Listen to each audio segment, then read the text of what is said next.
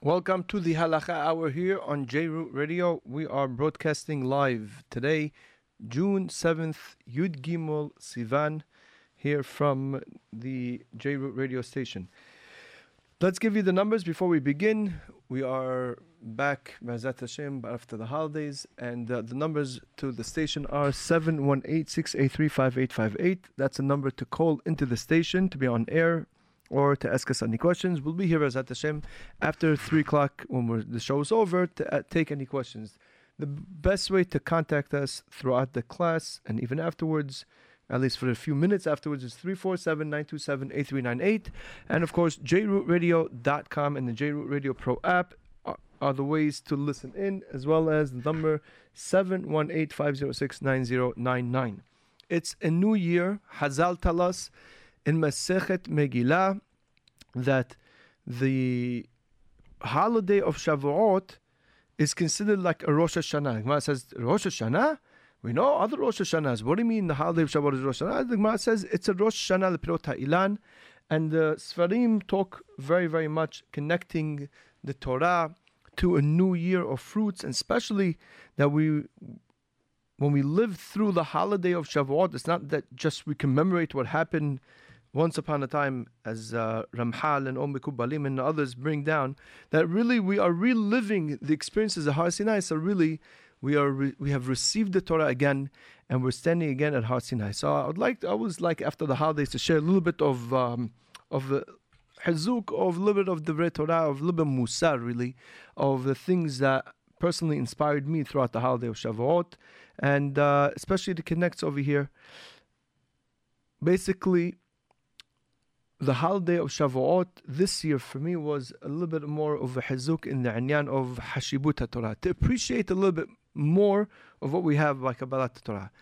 The holiday of Shavuot, like we said, is not a time when it's just commemorating, but we're reliving. So if we're standing at Har Sinai, what should the experience give us?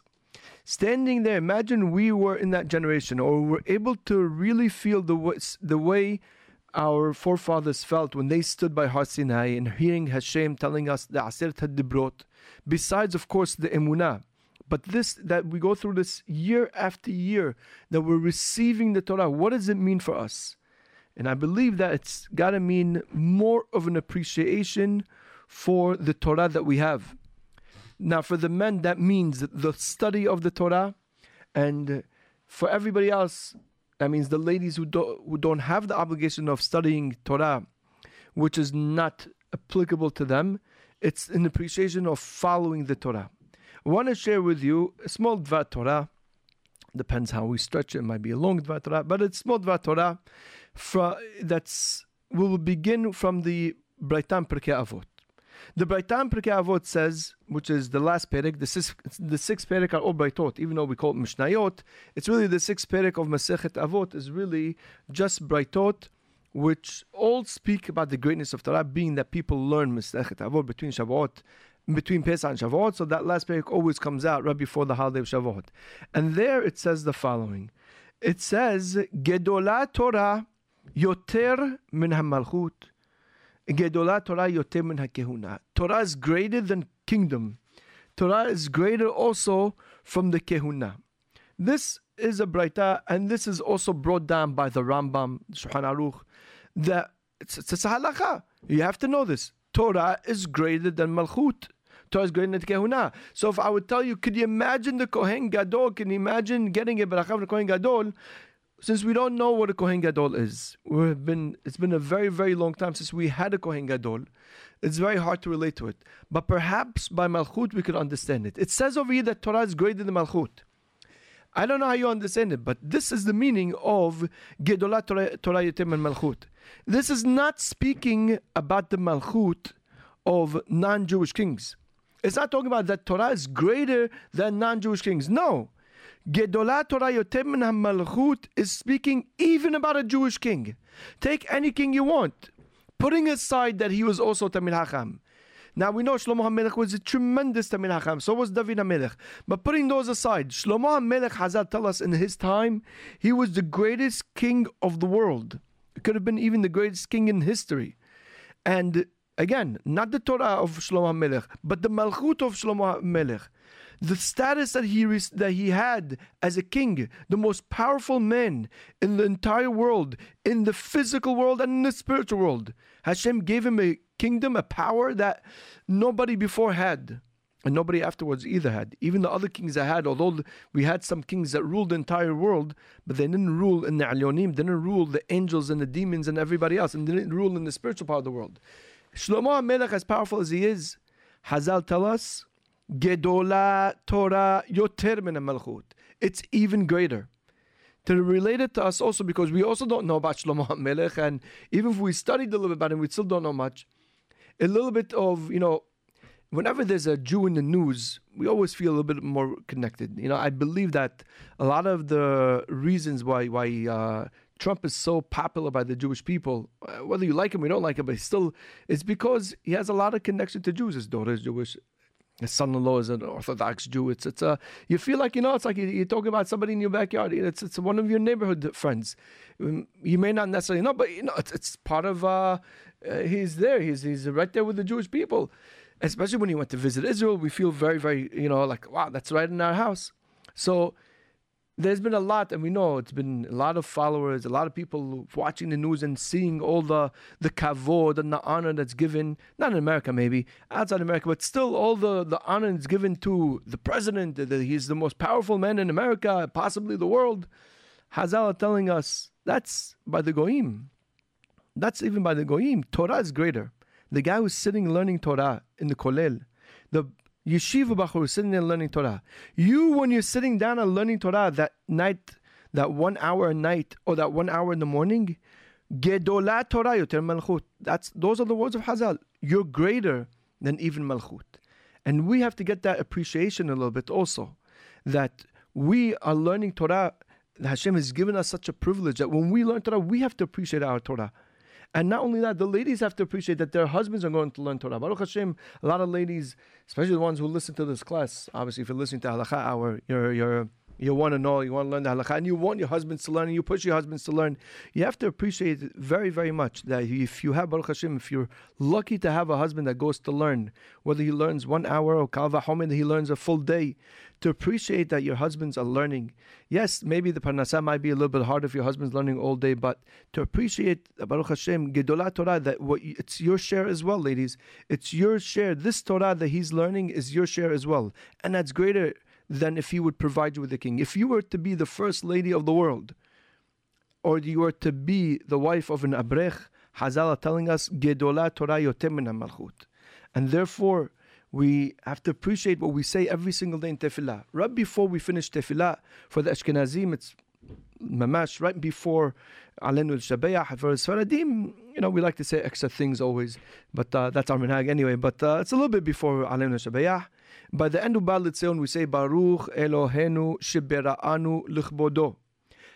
Blessed is our God who's created us for His honor. Vihibdilanu min hatoim. And He made us different. He separated us from the toim. Toim over here is with a tav. The word that most people are familiar with, toim, with a tet, means a person who makes a mistake. What's the difference between toim and toim? Toim with a tet is the one who makes a mistake. Toim with a tav is one who's been stranded lost.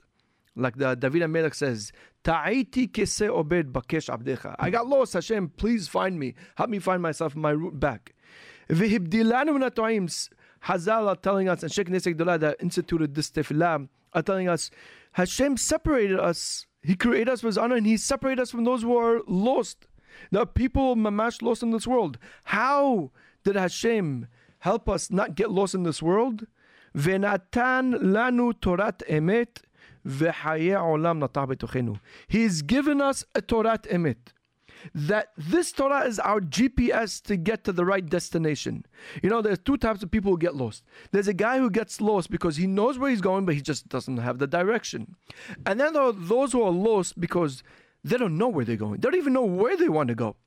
Sometimes people ask you for directions. Do you know how to get to this place? Fine.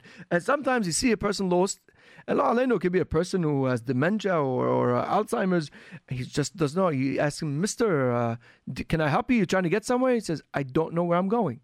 The There's uh, most people don't know what to do with their lives. It's whatever comes. If it's a new fun today, it's going to be new fun tomorrow. Something new and exciting. So they'll they have their ambitions based on the times. And there are others who have goals in their lives. They want to be good people. They want to do whatever they want to do. Now, is that what Hashem wants you to do? Is that what Hashem has in plan for us? That's still time. Unless a person's life is dictated by the Torah, unless the goals in a person's life on his life GPS is the goals of the Torah, then he is a Torah.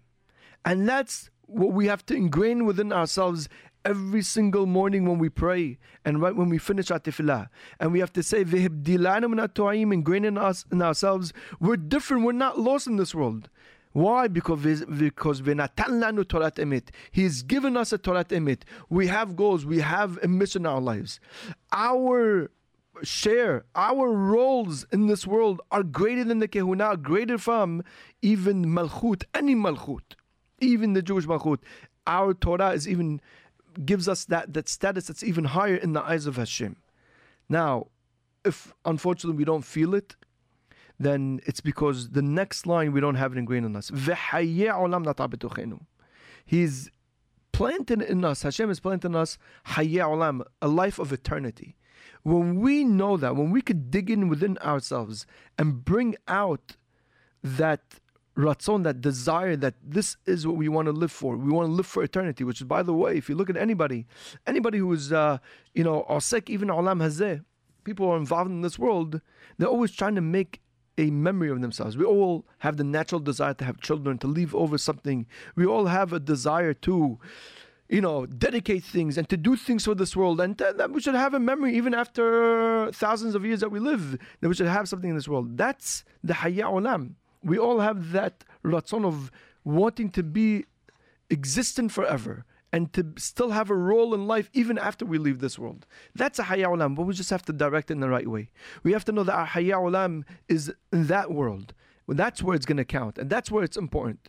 And that hayya olam is Hashem natabetochenu. And when we know that, then we could appreciate our Torah even more. Then we could say, and that's how he's mabdilas min This is the lesson that we should walk out with Shabbat, and even though it's after Shabbat, it's any time really. Because Shavuot is just a time when we have to ingrain this idea in ourselves for the rest of our lives.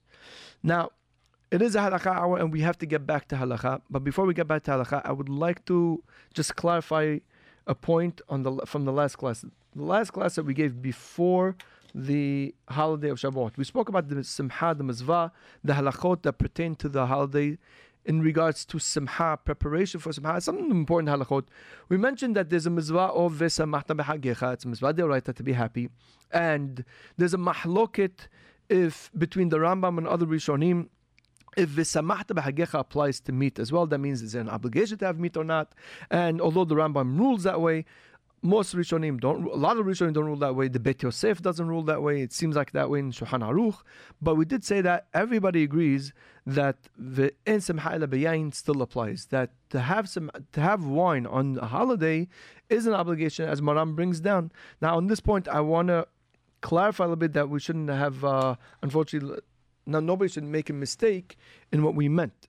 We're, to have yain on the holiday, to drink wine on the holiday, does not mean to get drunk nowhere is an obligation to get drunk except for Purim and under certain specific conditions. And even there, as we spoke in Halachot of Purim, there are a lot of different interpretations of the mitzvah of getting drunk on Purim.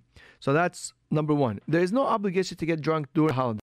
So if you see a person walking around with a bottle of whiskey and taking cup after cup and saying, Yo man, vesamachta behagecha, right? He is one. You should say Baruch Elokenu shehibdilanu min hatoim. In this case, toim with a tet. Eh, this guy is, off his rockets. He's, wrong. That's not the obligation. The obligation is to drink a little bit. Let me read you the words of the Pele Yoetz. Now, even though the Pele Yoetz is a book of Musar, but the author of the Pele Yoetz has a book on halacha, Hesed La'alafim, Rabbi Eliezer Papo, is one of the major Sfaradi poskim, and what he brings over here is something universal everybody agrees on. It's not something that there's uh, you're gonna tell me there's a mahloket. You should get drunk. Nobody agrees that you should get drunk. But the words of the Pele are really uh, echoing what everybody, all the other poskim will probably say will will say as well, and that is he says like this when he's talking about um, drinking, he talks about the. He begins by saying, "You should know drinking is terrible. I don't have to talk about it. Just go open up the Gemara, open up Hazal, see how they speak about how terrible it is to drink." And then he says, regarding drinking, when drinking is fine, he says.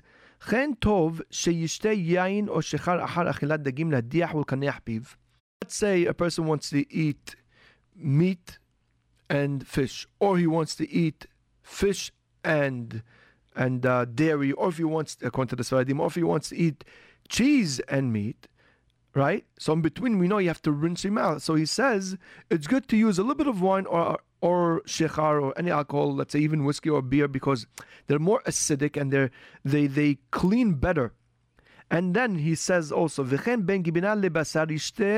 to the words, me'at yain betoch sauda a little bit of one. B'frat b'shabbatot Mo'adim, shari amru en simcha ella b'yayin. Especially on shabbatot Mo'adim, when they said en simcha ella b'yayin. But what, how does he define the en simcha ella b'yayin? Not to drink, but to drink me'at yain, a little bit of wine. And that's all talking about a regular person. However, if a person is in a situation where he has to be a little bit more mahmir, for example, he has a history, let's say he's been to rehab for alcohol or any other addicting thing. Or let's say a person is young, he's underage, between the age of 13 and 18, or maybe you don't feel that person is sometimes, you know, some people get carried away. People, it's by nature. Certain people by nature get carried away from things. You know, you could see mamash by a lot of by a lot of uh, uh, different people. Uh, sometimes most people you see, you know, will hear something and okay, will get into something and they fall out of it. They like to play basketball. They like to, you know, take a hobby. Other people just get addicted, no matter what it is. They get very, very, you know, involved in something. I don't know what's the psychological definition of that. You want to call it OCD or any other rashitibot, whatever you want to call it, call it. But there are people that get stuck like that. So such a person, no, maybe he has to stay away from wine because for him a little bit of wine will turn alenu into big wine into big problems. This is similar to what Hazal tell us. You see what wine has done to somebody? Maybe you have to go to the extreme. Even though extremes are terrible, and the Rambam says a person has to be a derech but there are times when a person has to go to extreme. When the, your people around you are extreme, or when you could fall into a very dangerous pit, so you have to be extreme and not to have even that little bit. I wanted to clarify that point, that it's very important that nobody should take our words and uh, twist them, you know, and, and do whatever they want to do and use our words. When we said to have wine on during a holiday, it means me'atiyayin, it means just a little bit. As the Pele himself says, I didn't read it here, but he says when you start see, feeling a little bit dizzy, stop. Stop, you already went too far. That's just a little bit of wine, and zehu yatzata yedeh Okay, let's get back to our regular schedule. Here on the Halakha Hour, we discuss the laws specifically from the book the Ben Ish Hai, and we are focusing on the halachot of Shabbat. Baruch Hashem, in the last couple of years, I think it's been three, four years, although we take breaks to, for uh, holiday halachot, whenever it's seasonal halachot, we stop, and sometimes there's certain important issues, we bring it up. But on our regular schedule, we follow the Sefer the Ben Ish Hai, and we speak, we bring, I saw a nice line from uh, one of the Sfarim, it says, from concept to application. And that's uh, Baruch Hashem. We try to do the same thing. We try to bring the ideas that they shouldn't be dry. We try to bring the background. We try to bring in a way that we should understand the concept. And then we try to also bring practical examples and application of the halacha. This is the purpose, this is the agenda of the halacha hour. And we work off the Ben Ish Hai. We, we start with the Ben Ish Hai. We've done a full Sefer I mean, not a full seven in Ben Ish Hai, but a full seven in Parashah. As we know, Ben Ish Hai is based on the Parashot in the Torah. We began from Parashat Bereshit, the halachot of Kiddush. We've concluded the halachot of Parashat Vayehi, and we got ready, started getting into the Melachot. Now, we are up to Parashat Shemot, and as a heads up, basically, the end of Sefer Shemot concludes the halachot of Shabbat in the Ben Ish Hai. Now, of course, the Ben Ish Hai does not discuss all the entire, uh, all the halachot of Shabbat. It's impossible to really cover it in one book unless it's the Shulchan Aruch and all the commentaries of Shulchan Aruch.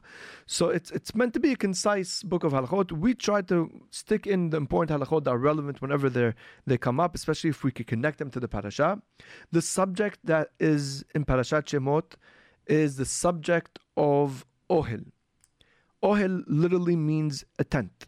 And I remember when I was a kid, you know, let's say for the umbrella, uh, my father would tell us, you're not allowed to make an umbrella because you're making a tent on Shabbat. And as a little kid, I'm like, ooh, I'm making a tent. I mean, it looks like a tent. Now, my father learned it in, in, in, his class and by his Rebbe, and his Rebbe told him that's making an ohel, and he had to translate to us. So the time was Arabic even. So okay, so me, it's a tent. I always uh, like went, whoa, making a tent.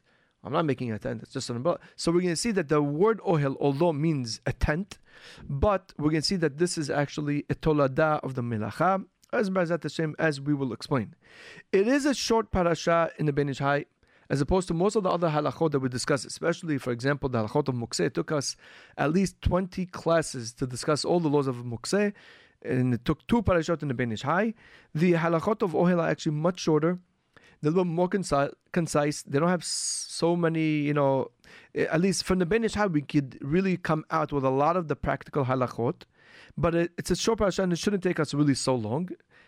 I don't know. I can't tell you how many classes. It all depends on, um, you know, how many examples we come up with, or whatever the questions that come up afterwards. So it is going to be a relatively short parasha. Now, if you're thinking Ohel and Boneh, and which is the subject of uh, of the Parashat Shemot, don't think that you need to be a contractor to appreciate this this class. Of course, if you're into building, or if you're one of those people that likes fixing, you're a handyman, or you like watching handyman, and you like building, yeah, you'll appreciate a lot. But really, there are a lot of practical halachot that come out from this subject of Ohel just in the quick examples, especially now we're coming up to the summer, gazebos opening up umbrellas, um, uh, wearing baseball caps, or let's say Sukkah coming up, let's say during the holiday of Sukkot when it falls out on Shabbat, or even Yom Tov of, of Sukkah, when let's say the schach fell, the parts of the wall fell, a lot of different uh, practical halachot actually, as we'll see, opening up f- folding tables and uh, a lot of different things. It might sound a little vague for those who are unfamiliar, but there are really a lot of practical halachot.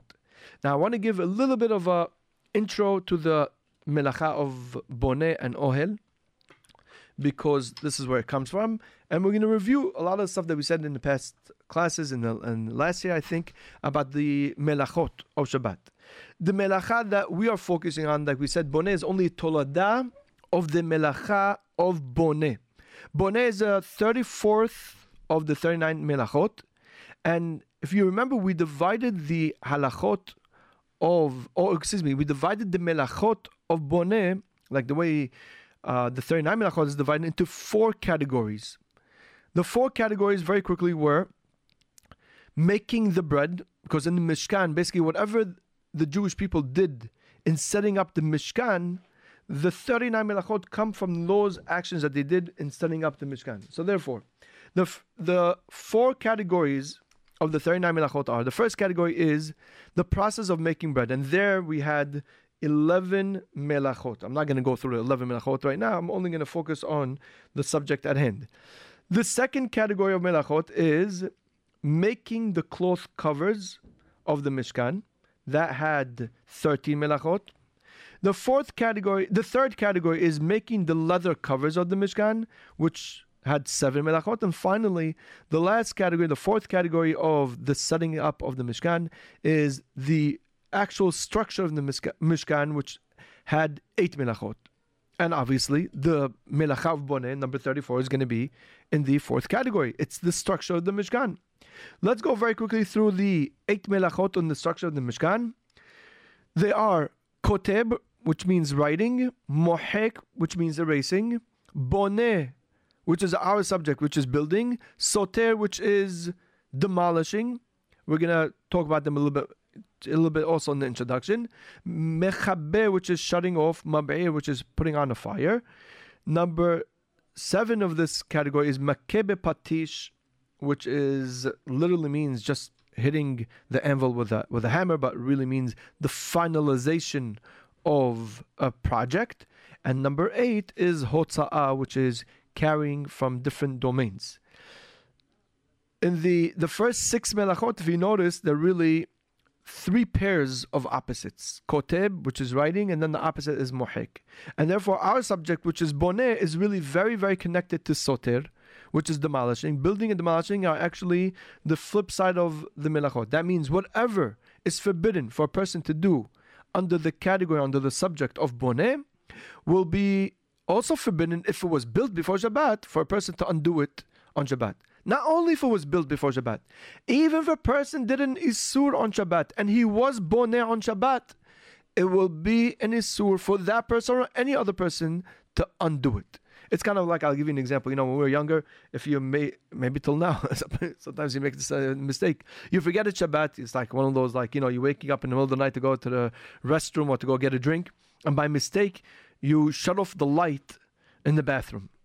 How many times that happen? Your natural instinct is right away to put back on light. You think you fixed it that way, right? You actually did two other melachot. One is uh, might be drabana, whatever you want to call, it, but it's two isurim over here. So that's the actually the halacha of boneh and soter. Boneh, whatever you cannot build. If it was built whether on Shabbat or before Shabbat, you cannot be soter. Let's bring back, uh, discuss again, just very very quickly, the melacha of boneh in definition and how it was used in the Mishkan, and a little bit about the Tolada of boneh and soter. So let's begin. Melacha of boneh. Definition of boneh is building, but that only translates it to define the melacha boneh is in the is in the following way: creating, forming, or assembling any part of a permanent structure. That is the melacha of boneh middeoraita. Of course, like we said in the past, every melacha has toladot, which means subcategories are also forbidden from the Torah, and every melacha also has many rabbinical uh, halachot as well, rabbinical gezerot, you want to call them, or rabbinical applications of the halachot, even though they might not be forbidden in the Raita, but they will still be forbidden in the Rabbanan. How was the Melacha Boneh done in the Mishkan? Melacha Boneh was when the when they whatever they camped, you know, the, the Jewish people traveled, as we see in Sefer Bamidbar, the Jewish people traveled in, in the desert, and when they came to a certain location that they wanted to camp, so they took the kerashim, these are the beams that made up the special room called Ohel Moed, where the Aron was, where the Mizbeah HaZahab was, the Shulchan and the Menorah. They put the Kerashim together, they set them up on the Adanim, that's the base, and that's how Boneh was done. So therefore, a Tolada of Boneh, Hazal tell us that this is Asur Osam Torah, is making a roof. We we chose this specific example because that's really our subject. That's where the word ohel comes from. We said the word ohel means a tent, but really ohel, really in definition, as far as the halakha, the practical halakha, ohel means making a roof. Making a roof, as we'll learn, is mid oraita, it's forbidden oraita, and sometimes it's only forbidden mid rabbanan. But making a roof is usually usually forbidden. There are very rare exceptions will be permitted as we'll learn, B'ezrat Hashem, don't we? We'll get to it also. But this is what we mean when we say ohel. So if we'll try to always say say it in English, but if in case we don't say it in English and you listen to this introduction and you're listening to also the classes later on, if we ever mention something that's asur because it's ohel, it means that it's because of making that roof. It means just the roof. It's not literally a tent, just a roof. That's considered making ohel. That's a tolada of the melacha of boneh. Soter because, like we said, ohel and soter are the two opposites of each other. Also, melacha. Soter is defined as demolition. That's translated, excuse me, this translated as demolition. Definition of soter, though, is demolishing a structure or part of a structure for the sake of building in its place. That means uh, what Hazal tell us uh, in the words of Hazal is soter al menat libnot you're demolishing in order to build.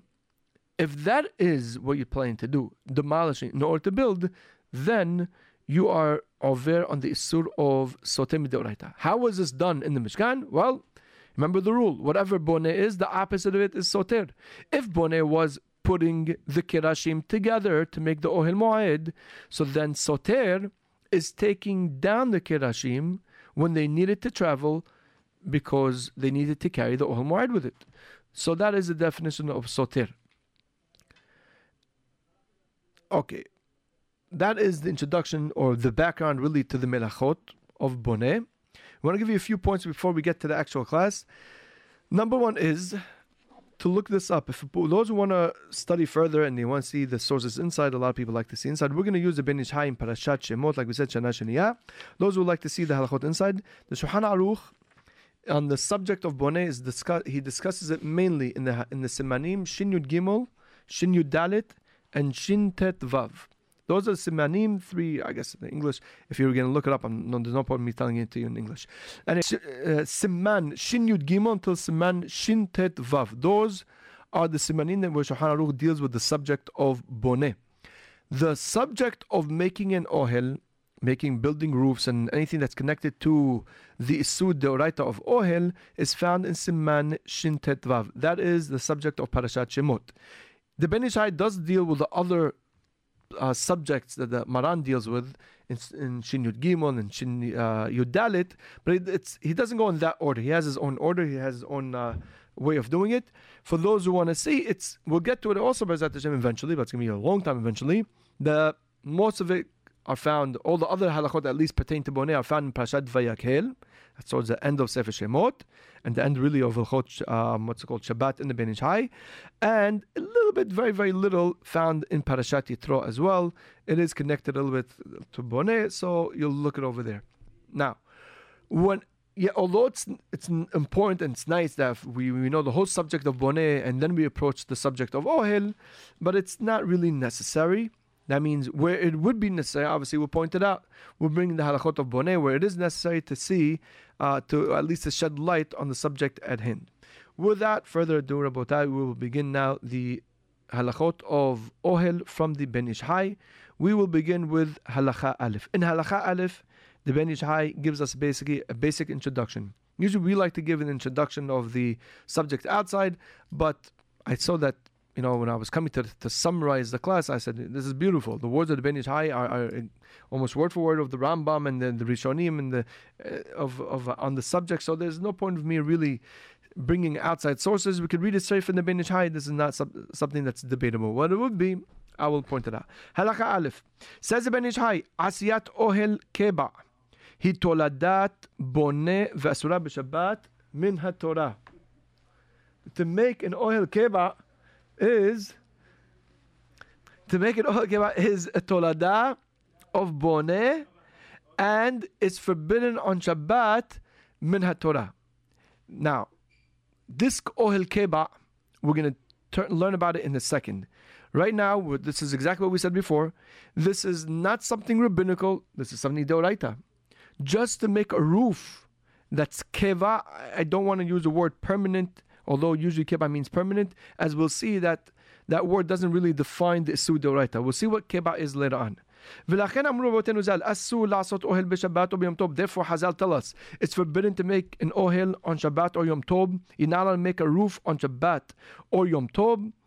And uh, Ben Ish Hai explains what does it mean ohel? Hainugag hama'ahil alav. Here are the conditions for something to be considered a roof according to halakha. It has to be something that goes above you, right? Because that's the definition of a roof. Roof is something where you're standing under it. And what is it there for? It's there in order to protect you, whether it's going to protect you from the sun, or megishamim, or from the rain, or me'ezed dabar aher, or from any other thing. That is the definition of ohel. Something that goes above your head and you, you fix it. I remember once, you know, when, uh, you know, sometimes like you hear concepts and then you see it and like, wow, okay, now it clicks into your head. The first time it clicked into my head was I was once by uh, I was on the Shabbaton and it was in like um, one of those sleepaway camps, and we were in the building where the lunchroom was and where all the shiurim was, and the bunks where everybody would sleep was like you had to walk a little bit, like two minutes to get to the bunks. I'm looking out the window, it started raining like crazy. And one of the guys had to run from the from that building where we had the classes and we had the lunchroom. He had to run all the way to the bunks. I'm looking out the window. A sudden, he's to get soaked. He's clearly. So what does he do? He takes a big box and know, cardboard basically, uh, a box that was already cut up, and he puts it above his head and he runs. like, wow, that's so clever. Okay, he's he's got like a walking uh, roof above his head. Like, ah, oh, That's the roof that Hazal tell us. Now, probably that was that would probably been Asur, as we'll learn about it Bezat Hashem. But that's the same idea. You're having a roof in order for it to protect you, to protect you from rain, to protect you from the sun. But in order for it to be considered an ohel, it has to be a certain size. And there, we can see other conditions. But right now, the size that the Ben Ish Hai does not discuss over here, the size has to be at least a tefah. A tefah is very small, Rabotai. A tefah is according to the more stringent opinion, and this is actually the Minhag of the Sfaradim, it's eight centimeters. It's uh, a little bit of three inches about. Okay, it's not a lot between three to four inches, according even to the more Mahmirim. The other opinion holds it's 10 centimeters. It's 10 centimeters. It's not such a major difference. So, eight centimeters is already considered an ohel. And if it's there to be, which when it's if it's there as keva, it's asur min haTorah. Now he says, "Va'afilu hu ohel aray she'enu asui lehitkayim." And now the Ben Ish Hai talks about something else, and he says, even if you're making a roof that's not keva, it's called arai. Arai means temporary. And this we could we could say that arai very comfortably we could say that arai is temporary. And it's not, you didn't make this roof to be there for a long time. You made it just lefi as the Ben says, you only put up for a temporary short amount of time, a few seconds. As we're going to learn, it could be even a few hours, even. Even if you put it up in a way where it doesn't have walls, it's just standing, not in the air, obviously, but it's standing on, let's say, for example, he says, if you, for example, you have four beams and you're putting up on top of it a mat. Still, since it's made in order to cover you, and to protect you, Hareze Ohel Gamur, this has a status of a complete Ohel. Ve'asaruha Hakamim Afapi Shuharai, and Hazal forbade it, even though you're only doing it for a short time. So you're right, it's not Asumna Torah, because in order to be Asumna Torah, it has to be something that basically you want it to be for a while. But even if you're doing for a short amount of time, Hazal said it's boneh ve'assumed Torah. Why did Hazal forbid it? If I'm making a temporary roof, it's only for a short time. I'm going to take it down in a few seconds. I'm going to take it down in uh, a few moments, in a few hours. Still, Hazal said it's asur because you might come to do an ohel that is for a longer amount of time, which would be asur min Torah. Now, before we get more inside of it, let me just review a little bit and give a practical uh, case. Let's say you have your um, your sukkah frame up. A lot of people either they built it on their balconies. They don't want to take it down every year, so it's up. You're sitting on your balcony. It's very very sunny. I have that in my backyard. I kept the frame up, and uh, once the coat comes, I already have two walls. I just bring the third wall, and then of course I put the extra covers as the walls on the side, and then I put the schach on top. But now, when it's not the holiday of Sukkot, I'm sitting in my backyard, you have the sun hitting down, or it's raining. So let's say I'm sitting and I want now, you know, it start to rain, or it's very, very sunny. It's too hard for the kids to play in the backyard. So now I want to take a cloth and I want to spread it on that on the structure that I have already up already. That would be asur. That is ohel. If my kavana, if my intention is there just for a few hours, just as my kids play in the backyard, it's asumid banan. And if I intend to keep it there for the summer and even less than the summer, as we'll soon see how long that is, then it would be it could possibly be also asur midde oraita. The time frame for how long does a person have to put up something, if it's going to be oraita or not, we don't find really in Hazal and not in the Shulchan Aruch an exact time frame for how long does a person have to keep the roof up in order to be considered in Torah. Let's keep in mind, it's always forbidden to make a roof if you're making for sake of uh, protection. But to make it asur min Torah or midirabanan will depend on the following two things. Number one, either based on what kind of roof you're making, or or if based on uh, the the material, uh, excuse me, based on the time you tend to keep that roof. Now you can tell me, Rabbi, what's the difference? You told us it's asur. Who cares? The right the rabbanan. You're right.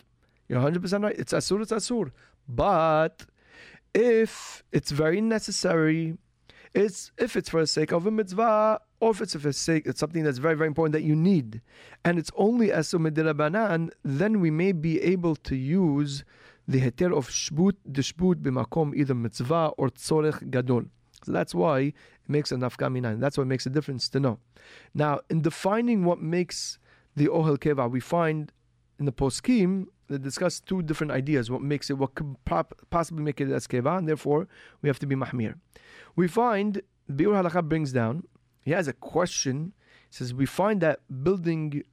Uh, so there's a mahlok. I don't want to get into it right now, but basically, building a certain structure out of uh, bricks and everything, we find that in one place it sounds like it's asur, in one place it sounds like it's mutar. I don't want to get into it right now because it can get too confusing if I get into full detail.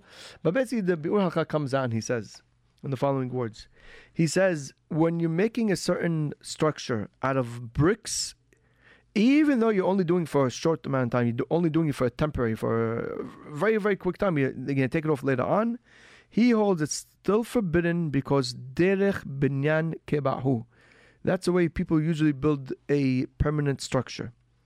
And based on that, so therefore, for persons making a roof from something where it's derech, where it's normal people would usually use it as a roof, for example, wood, or let's say stones, or things are usually put in a building, put in a structure to use as a roof, if you're using that on Shabbat, if you're using that type of material to make a roof for yourself on Shabbat, even though your intention is only that it should be there for a short amount of time, then according to Menuhat Ahava learns from here and based really on the Biur Halakha, it would seem that it should be Asur min Torah. So it depends on the material that you're using to make a roof. If it's wood or or uh, or certain types of beams that you know beams are wood or stone whatever it may be things that people normally use f- to build roofs even though your kavanah, your intention is only to make it for a short amount of time, which we said that should be ohel arai. Since the material is a building material, that could be an issue of making an ohel midde oraita. That's one thing that we see regarding ohel keva. What make what constitutes something as ohel keva. Not only the time, but also the material. Now, in regards to the time, we find also in the poskim they always talk about if you putting a, a roof for a certain amount of time, for a long, for extended amount of time. They don't give really a date. They don't give that time. They say late kayim, as the words of the Ben Ish Chai over here. Or in the words of, I think, if I remember in the Mishnah Berurah, he says kama yamim. You're putting that to be there for a few days. Or in other words, some people say you wanted to keep it there for a while. Right? You're putting there like bi'ut. So those terminologies seem to tell us that there is a time also that if you're making a roof on Shabbat, even though the material may not be a building material, but you plan to keep it there for an extended amount of time, it should be asur. Now, what is that extended amount of time? Here we have some poskim. We find the Pri Megadim brings down that if you're doing it for eight days, anything that's done for eight days or longer, that makes it all keva. He learns it from the holiday of Sukkah. Others say, no, what are you talking about? This guy's supposed to be dirat aray, and it's, it's called dirat aray. So eight days is not keva, more than eight days. And some say, no, you need 30 days based on Tosafot. So there's different opinions in the poskim. I chose to go with the Menuhat Ahava because he also says it also lehumra. A person has to be stringent. If your intention is to put up a roof, even though the material might be fine or whatever it is, but if your intention is to put there for an extended amount of time, that could yeah, a person has to be uh, that time it means for eight days or longer that will perhaps will be deoraita and therefore a person has to be mahmir that is deoraita and you cannot even tell a goy. So let's review. We find in the poskim that what constitutes some, a wall to be deoraita or derbanan is could either be the material if it's something that's normally done in a you know for building material a material that's usually used for building and number two is even if it's not the material, but if it's made in order to be there for extended amount of time. How much is that time? Eight days or longer, a person has to be a hoshish. And certainly, if it's 30 days or more, then already a lot of poskim will hold that that possibly will be the oraita. So this is ohel keva and ohel aray. Let's continue in the halacha in the Ben Ish Chai and we'll finish with this. B'shabbat they only were osir to make this ohel aray on Shabbat. You cannot go on Shabbat and take, let's say, plastic and spread it for for a few hours on Shabbat just to, to protect you from the sun or to protect you from the rain. But if you already have an ohel aray from the day beforehand, you already had it from before Shabbat. Uh, basically, you already made a roof of some sort before Shabbat. This hazal wa matir mutar lehosif alav b'Shabbat. Then you're allowed to add on to it. Once you had a certain ohel for a certain amount of time, let's which, uh, excuse me, you had a ohel from before Shabbat, and you had it open up already. You had a certain roof made before Shabbat. On Shabbat itself, you're allowed to add on to it. So he says over here, for example, if you, let's say you have a mat, you know, like the schach mats or any mat that person is putting as a, as a, let's say, as a protection, as a roof. Let's say it was open from before Shabbat then on Shabbat, you're allowed to just roll out the rest of the mat. But that's he says over here, how much it had to be open? It had to be open for Shabbat at least the size of a tefah. Then Then the next day you could unravel the whole mat. Not only that, once you already have a roof, you can add on to that also. That means when you open up the full mat, you're allowed to extend, also bring other mats as well and add on to it. Why? All this is considered a tosefet. Tosefet to ohel is mutar. As long as I have an ohel. Ohel means, like we said, definition of ohel, at least a minimum of a tefah. Once I have a tefah serving as a roof and as a protection already, I can add on to that. So he says over here, however, with a very important condition. When do we say that a roof is considered a roof uh, w- uh, with a tefah. When do we say that? What, what's the size of a tefah? That's only, I'm not going to read the rest inside because we do have a little bit of time, uh, very short time left. It says that's only if the roof was open up. Mean to say, let's say I have this mat. You know, when you roll up the mat, it rolls up into a big bundle. When it's the bundle, it might be a tefah. Says the Ibn Ishai, that's the halakha is, which is also from the um, from the Shulchan Aruch and the, the Rishonim as well, that the bundle when it's rolled up, it cannot be used to, as a tefah to be considered an ohel before Shabbat. That means I came before Shabbat. I took this big mat, I put it on top of my uh, sukkah frame, and I put it there for a roof. In case it's too sunny tomorrow, I'll roll it out. In case it's uh, whatever, in case it's too uh, it's raining tomorrow, I'll roll out. It's if not, I'll keep it open. If I want to do that if I want to open up on Shabbat, I have to make sure to unravel the mat at least a tefah. And you can tell me, but there's a tefah already. No, it doesn't work. Since this is the mat that I'm using as a roof, then it doesn't look like it's being put there as a roof. So therefore, I have to open up at least a tefah and then go ahead and unravel it. If I want to unravel it on Shabbat, if I open up on Shabbat, I'm making a roof, it's fine. If I already had a roof of a tefah before Shabbat, I'm allowed to add onto it on Shabbat and continue and extend it as much as I want. I can even cover my whole block with it if I already had opened up before Shabbat the tefah. And this is a very important halakha. It's a very, very practical halakha. For those people that have a little bit of an awning, and you want to open up the awning now on Shabbat in case it's sunny, make sure before Shabbat you open it up a tefah, and afterwards you could spread it more. Not only that, like we said, if you already have a tefah of an ohel, you already have an awning that's already a tefah, and you want to extend it before afterwards, you can also extend it. The awning is there obviously as a as a roof, as a protection. You could bring now a mat and extend it from there. That is an important halakha. One more point the Ben Ish Hai brings out, again, we're not having time to read it inside, the end of halakha aleph, and that is, although we said the mat, when it's rolled up itself, cannot be considered that tefah, when it's rolled up, even though it might be wide as a tefah, we cannot use that tefah to be considered an ohel.